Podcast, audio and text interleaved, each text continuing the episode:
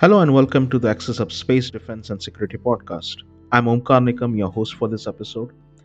In this podcast, we explore the latest developments and trends in the fields of space exploration, defense technology and national security. Each episode features insightful interviews with experts and industry leaders who share their perspectives on a wide range of topics including the latest advances in satellite technology, space exploration missions, military defense strategies, cybersecurity and more. Whether you are a space enthusiast, a military professional, or someone interested in the latest innovation in technology and security, this podcast has something for you. Join us as we delve into the cutting-edge research breakthroughs that are shaping the future of space defense and security. Stay tuned.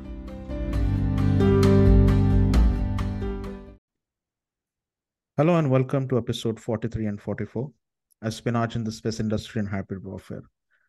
So today, to have a deeper look at this topic, we have one of our returning guests, Harini Madhusudan. Hi, Harini. Welcome to the podcast. Hi. Thank you so much for having me again. Yes, thank you very much for giving your precious time. It is always great to have you on the podcast because your previous two episodes had a good running time, I would say. The listening hours and the amount of listeners has increased actually over the time for those podcasts as well. So yeah, I think audience really value your insights. And I hope this episode as well will be well received like the previous two. And I hope to record more episodes actually in future with you. Thank you so much. I'm glad it's being taken well. I hope that I do justice even in this episode. Yes, definitely. So yeah, without any delay, I believe we can take a direct jump into the topic.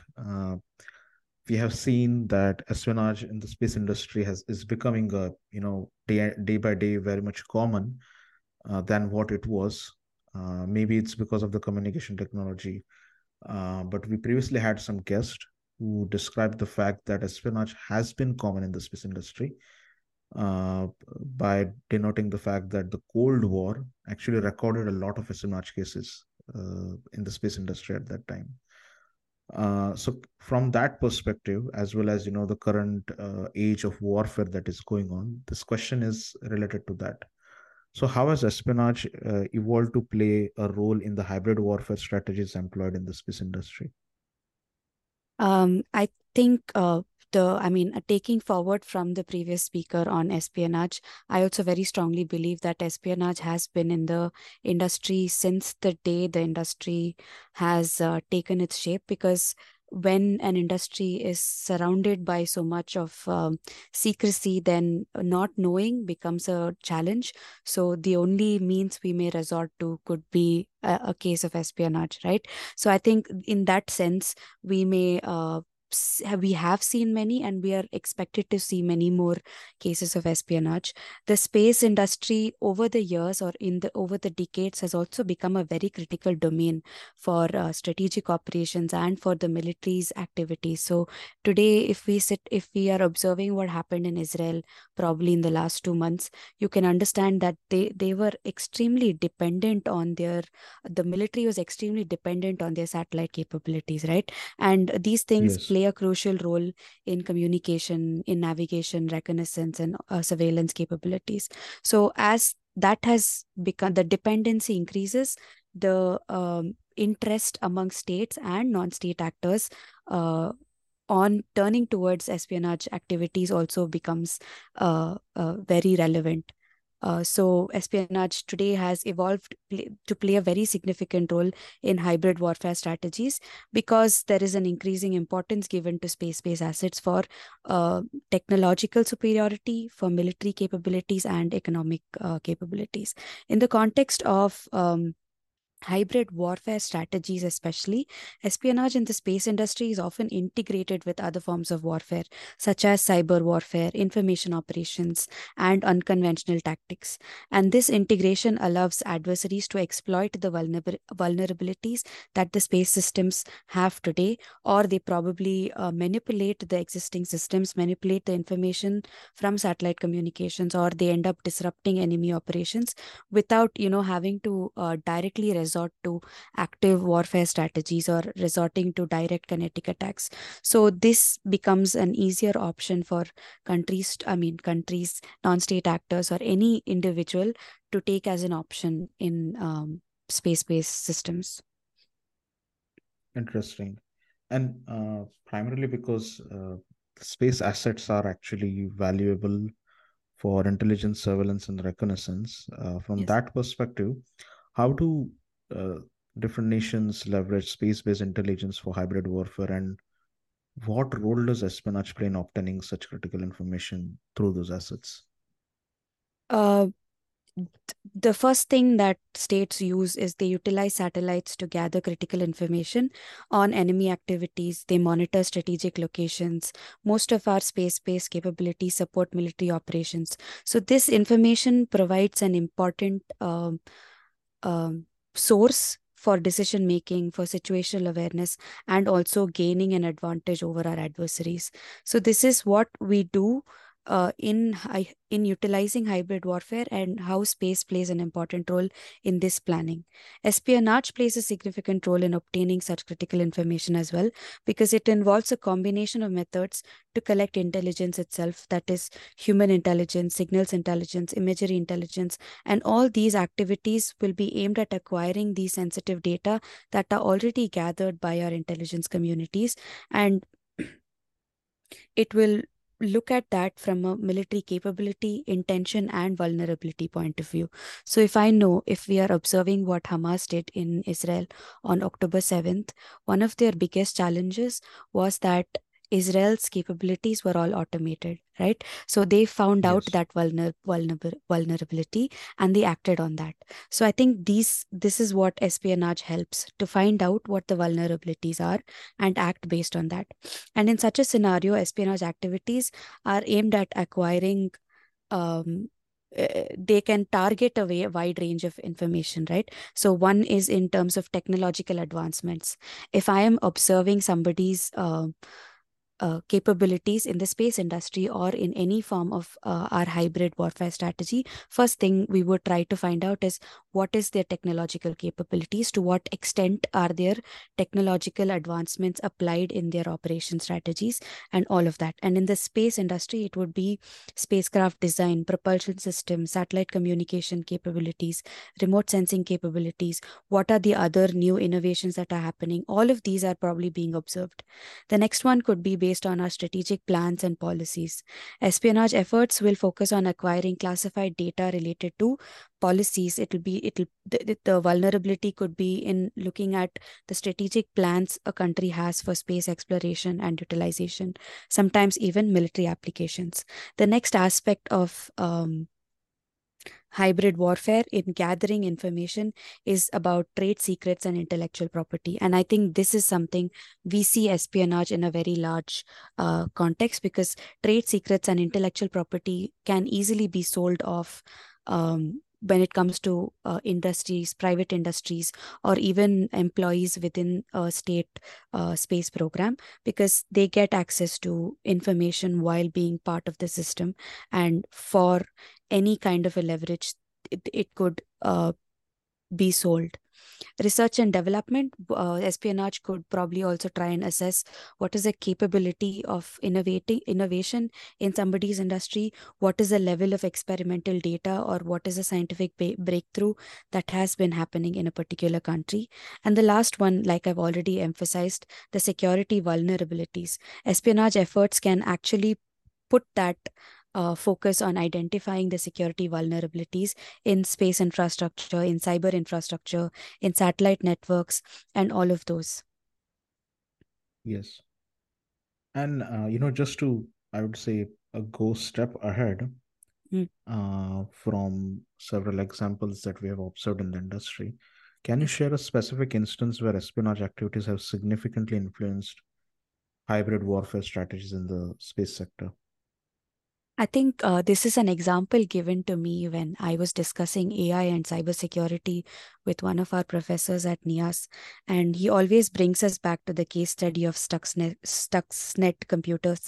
computer worm, because that was a cybersecurity threat that was on the Iranian nuclear program. And I think that is a very important case study to understand how espionage works, because it was a combined effort by a group of states against another state, and it went to the bottom of the vulnerability in the systems.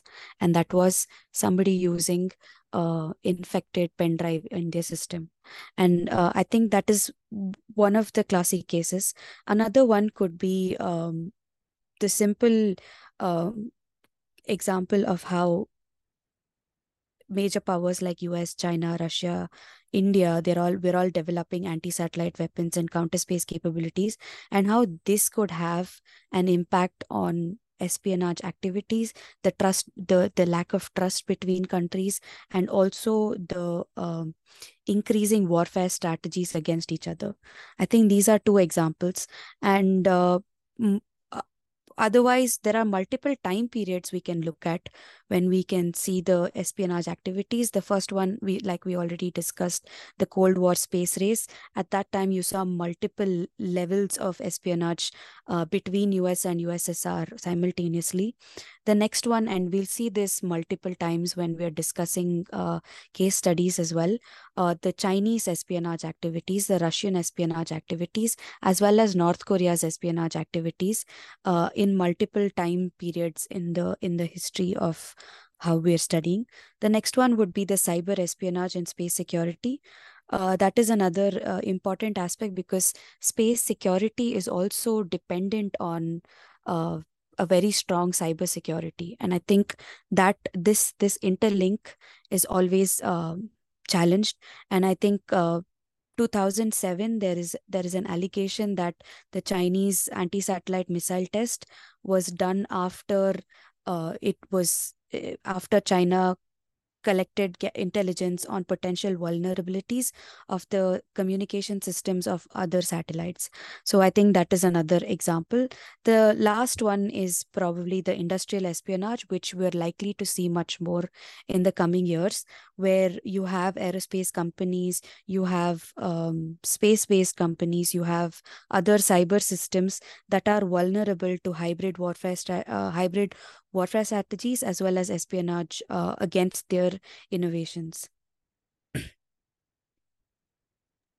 All right. And I would say, going ahead from the perspective of intelligence agencies, because, of course, they are on the front line to detect and, I would say, eliminate such kind of threats. So yes. What challenges, from your perspective, what challenges do intelligence agencies face in detecting and preventing espionage activities in the space industry? I think one of the biggest challenges intelligence agencies have is the lack of transparency. Even though yes. Intelligence agencies work with each other on a case-by-case basis, it is very sensitive and secretive. It's a very sensitive and a secretive field. Intelligence agencies as well as the space groups as well, right? So they all have multiple classified data, multiple activities that are not revealed to the public. And this lack of transparency makes it difficult for intelligence agencies to even be able to monitor the activities that are going on. And I think that provides one of the biggest challenge.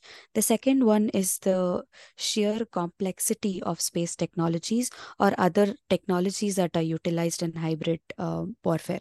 Right? Even with cyber, yes. Even with AI that is coming, there are layers of complexities involved.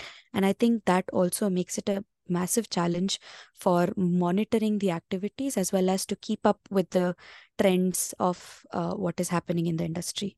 The next one is a lack of international cooperation. And I don't think that there is a very strong cooperation when it comes to peacetime space activities or peaceful activities in outer space. But when it comes to military space or military space activities, we hardly see any cooperative initiatives between countries to have probably an understanding of what is happening between their countries, or even have access to somebody's ideas. So I think that lack of international cooperation is also a challenge for intelligence communities, because then we cannot really understand what is happening there in another country. The next one is cybersecurity threats.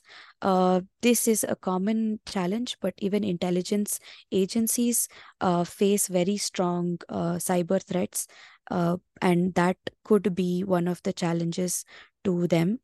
The challenges to intelligence agencies is also even being able to predict a threat that is coming towards them is has been a challenge.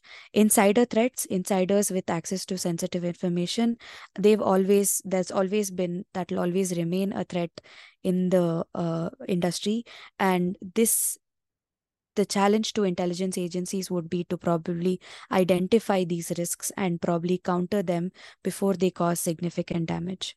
Limited resources, intelligence agencies may not always have the resources, and I think that is something we can work towards once we identify what are the threats we are facing. The last one is geopolitical tensions, and I feel like this is something that we'll observe in as a trend as well, because during the Cold War, the cases of espionage were higher. During the early years of 2000s, we saw another peak in the number of espionage cases, and we'll probably see another the newest peak in espionage cases in the industry now, because there is a lot of tensions between countries, and the levels of trust between countries are low at the moment. Yes, I believe it's really good that you gave such a extensive insight into this question, and also previously mentioned about Stuxnet. Yes. So I would like to actually mention like how some actions without a knowledgeable intelligence can lead to an adversary's acceleration in some specific technology domain or any other sector. So for example, with Stuxnet, the virus was actually developed by CIA in collaboration with Mossad. Yes. Yeah. So the thing is, over here, the virus was not fully developed. Yes. Mossad didn't give a green light to deploy the virus, but it seems even without the knowledge of the higher authority, the CIA deployed the virus, and the whole point of the Stuxnet virus was that it was targeting the Iranian instruments. Yes. Next, but it should have targeted actually the Iranian instruments in Iran. But then it started targeting instruments which are outside of Iran as well, but which had some parts which were made in Iran. Yeah. And like maybe a laptop, a mobile device, or maybe a Wi-Fi router as well. Mm. So what happened was this actually created a backfiring on them. Like Iran then carried out a cyber attack, and this happened in 2010. If you just fast track and see what has happened in past 13 years, Iran didn't only develop nuclear capabilities, they are now stronger in cyber, nuclear, and in space as well. Yes. So Stuxnet, more than a curse, it came as a blessing for Iran. Yeah. Because it really did show them, like for example, it happened with India. Like if we didn't actually, I would say, lost the war with China in 1962, yes, we wouldn't have won the future wars with Pakistan and other nations, I would say, that we were having political tensions with, because that loss with China gave us a mirror image. Like, okay, don't be, I would say, don't be so much naive in not investing defense and security, just invest there. And that's how, we scaled up. So I think Iran also had that experience when Stuxnet was deployed. Yeah. And yeah, in 10 years, we see what has happened. So I think decision-making, I'd just like to add at this point on what Harini said. Decision-making process and the authorities which make the decisions, like what happened with Stuxnet, is very important, because your weapon shouldn't backfire on you at the end of the day. So I believe this is also a huge discussion topic. We can possibly create one more episode on how decision-making actually works in space, defense, and security. But yeah, just to carry ahead with the topic, as we have just discussed this example from the security domain, can you give us some examples of espionage in the space industry? I actually have many examples. You can cut me off if I take too much time. No worries, you can continue. So the first one, I mean, the farthest back I could trace to espionage cases is the one in 1985. And it's a private industry espionage case. And I found it very interesting because it was a former employee of the National Reconnaissance Office, NRO. And they were found selling classified information about a reconnaissance satellite to Soviet Union. And I found that very interesting. And then we come back to the classic cases that we've seen in the space industry and we'll see a repetition of China, Russia, North Korea, probably like insiders selling information. But each case that I've identified has something different that we could take away from it. The first one I found notable was the 1999 espionage case involving China and the US, where a US satellite manufacturer, Laurel Space and Communications, and Hughes Electronic Corporation were accused of providing China with sensitive information related to satellite technology. And this is a time we did not see China as a major space power, right? And the companies were alleged to have shared expertise with China following multiple failures of Chinese rocket launch, and that had destroyed one of their capabilities. So this incident is one of the markers where US started seeing China as a critical challenge to the transfer of technology or to the transfer of sensitive technology and the impact it may have on the national security. The next case I've seen is 2007, where again a former Boeing engineer was accused of stealing sensitive space information with the intent to pass them on to China. Another classic case is a Chinese national who was working with Boeing. He was a Boeing engineer, and he was convicted in 2009 for passing sensitive information about US space shuttle program to China. And later, by 2016, they were convicted of economic espionage. In 2010, there was a Russian national, again, arrested for attempting to sell classified information about US missile defense systems to someone else. In 2011, these are the early cases of hackers breaching the computer systems of NASA and several other US aerospace companies. They were again caught stealing sensitive information on spacecraft and rocket technology. In the same year, apparently, Chinese spies were arrested in the US and Canada for attempting to steal advanced military technology from defense contractors. By 2016, there was another case of hacking. Chinese hackers had gained access to the computer systems of the European Space Agency, and they were seen stealing sensitive information on Galileo satellite navigation system. In the same year, the Chinese hackers were accused of targeting the computer systems of ISRO, trying to steal sensitive information on India's Mars orbiter mission. In the case of Europe, one important case is something involving a French engineer who was convicted of spying for China.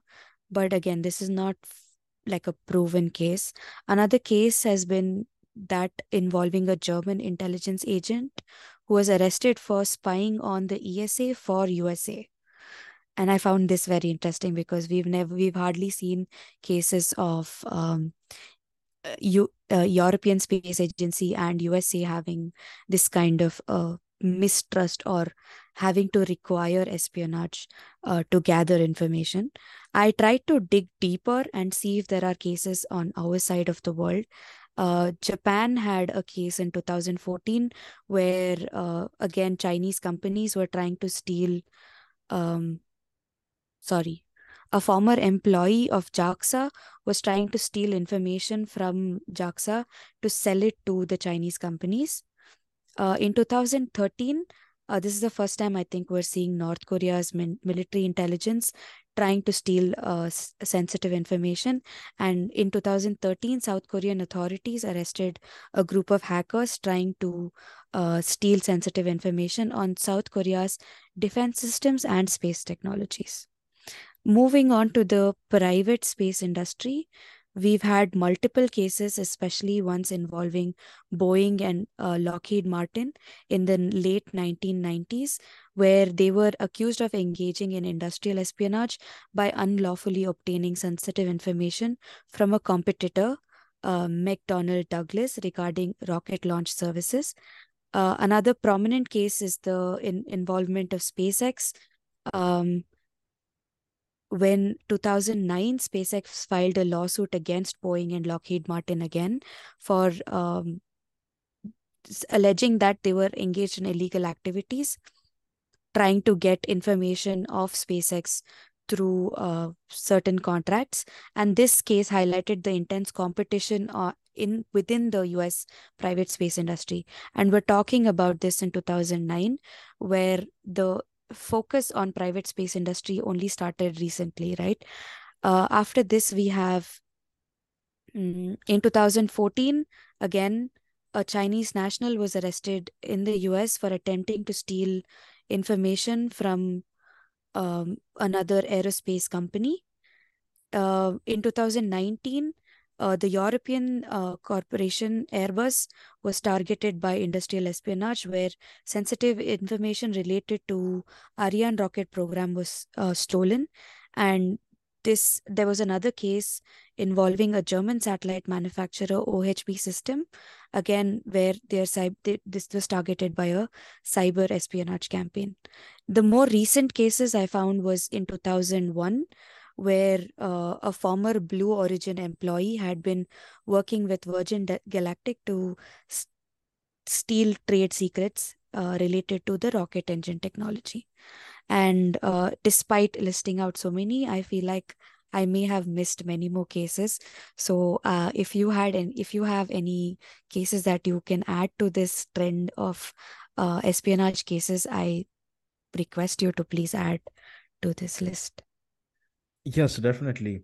I mean, thanks for mentioning these many cases, because even I was unaware about some of the past cases that you mentioned, especially about the SpaceX and all. So I would like to highlight one of the recent case which happened. Firstly, about Canada. So I think that Chinese engineer, he came as a student in Canada 20 years ago.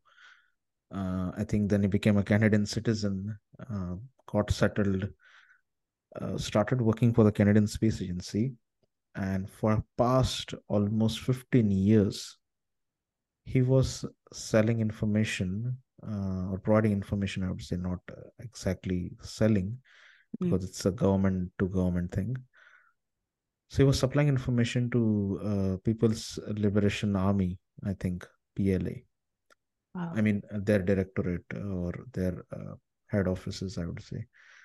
And it was for 15 years, and he was caught red-handed last year, I believe. Yeah, I think last year in 2022. Wow. So, you know, this whole thing has been so, I would say, can be labeled as negligence of the agencies, and this is one of the reason why the space industry needs to have a conversation in a much more mature manner than treating space as just, you know, space for humanity. I agree that, you know, space applications, they have some of course a lot of humanitarian application as well, but it's not 100%. And when you know that the government and the military agencies are having control over the space assets, it is very critical. I mean, these days when I see a lot of youngsters stepping into the space industry, they are absolutely unaware about the fact that there is a threat intelligence, or there are insider threats. They are unaware about these terms, firstly. Yeah. And yes. It is so, this is very important that I believe this topic should be integrated in academics. Whether you're an aerospace engineer, whether you're a political science student, or maybe you come from a policy, law, or commerce background, if you are working towards space industry, I mean, I know the defense sector in their academic modules, these things are taught in bits and pieces at least. But for the space industry, I have never seen a course. I've seen courses which are interdisciplinary and all, but they don't have a single module on threat intelligence. And that's just so sad because this is a politically charged industry. And I believe this will change only when the root level academic is changed for the students or for the future leaders who are coming up. So yeah, that's my thought actually on this issue. And there was, of course, one more case which recently happened in Netherlands, where a Greek company which had a subsidiary operating in Netherlands, the company was specializing in Earth observation solutions in the downstream market. Like they didn't have the satellite, but they used to provide the satellite imagery services. Yeah. And the head of that company, of their subsidiary in Netherlands, he was caught while supplying information to Russia.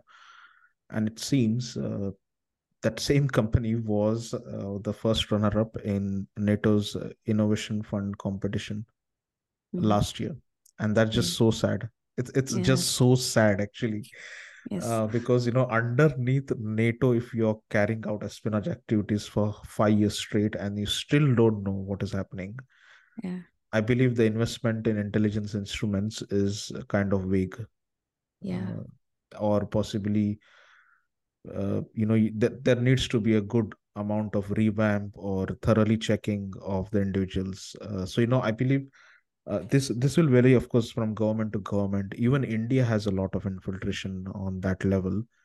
Yeah. We have seen the people from Indian government's organization always have high level security in India, but they walk without security when they come in other countries.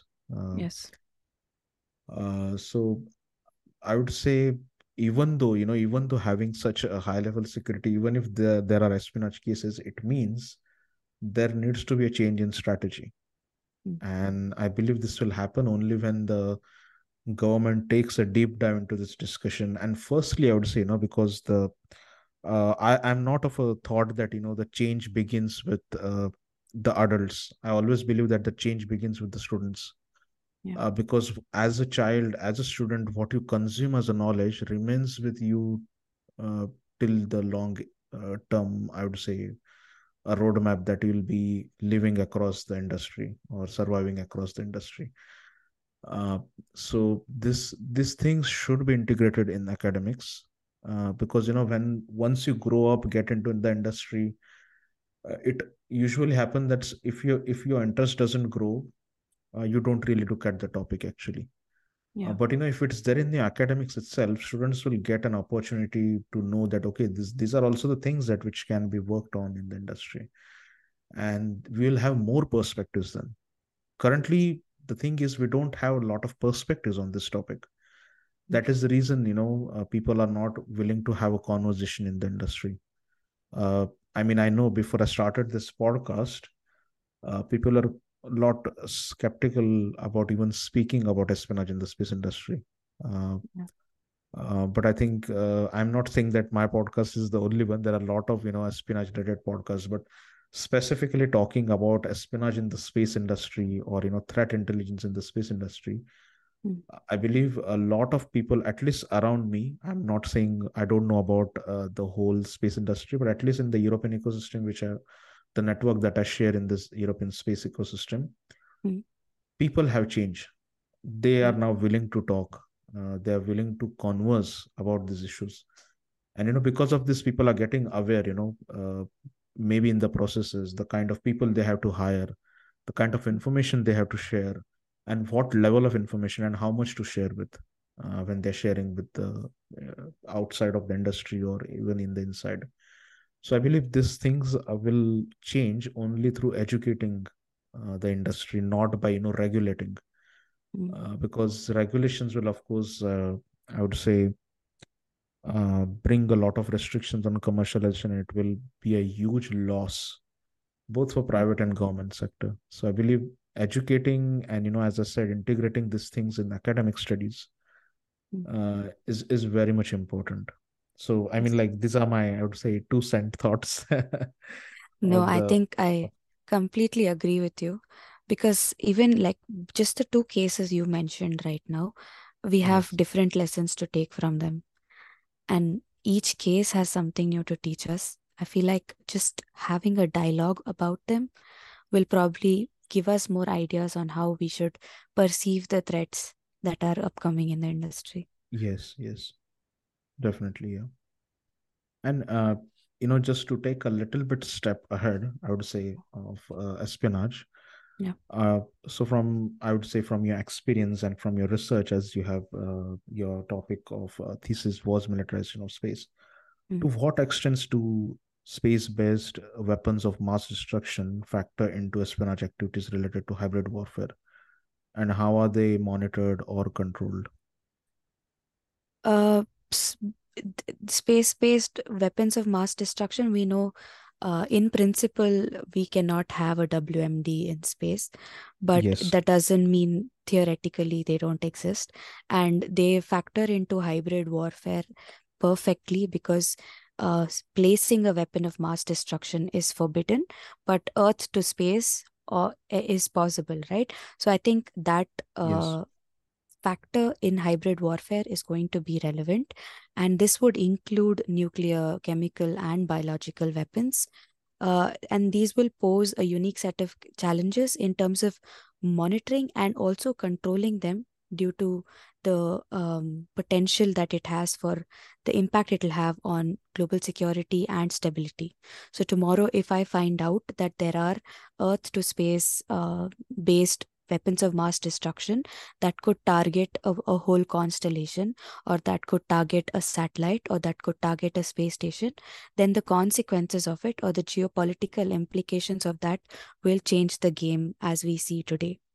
Espionage activities related to space-based WMDs may involve gathering intelligence on the capabilities, intentions, and locations of these potential adversaries, right? And the development and deployment of such weapons can be concealed within legitimate space programs, making it difficult for intelligence agencies to distinguish between what is a peaceful space exploration mission and what is a militarization of space and what is militarization for WMD purposes, because even militarization of space to a point is acceptable. And when we cannot draw a line between if I'm militarizing for my military space capabilities, or if I'm militarizing for placing weapons against an adversary, and that the intention and the capabilities of these WMDs will pose different kinds of risks as the capabilities evolve.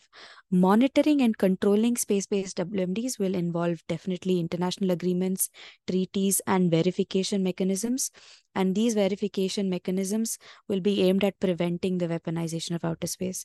The Outer Space Treaty has prohibited WMDs, but like I already said, that it doesn't do enough to stop the creation of them. Right. Yes. Additionally, there are arms control agreements such as START, which also is no longer in play. The verification and monitoring of space-based WMDs also rely on technical means such as satellite surveillance, remote sensing technologies, and on-site inspection capabilities. And all of these will require some form of intelligence gathering that may have a little bit of espionage to get information. So nobody will outrightly tell us that, yes, we're working on these capabilities. We will have to find our own means to gather intelligence on this. And we have to expect that somebody else is keeping an eye and ear on our capabilities as well. And I think that's where espionage comes into play.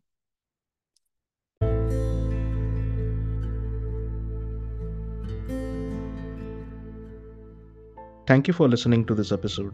If you find our podcast insightful, then please like, share, and subscribe. See you in the next episode. Thank you.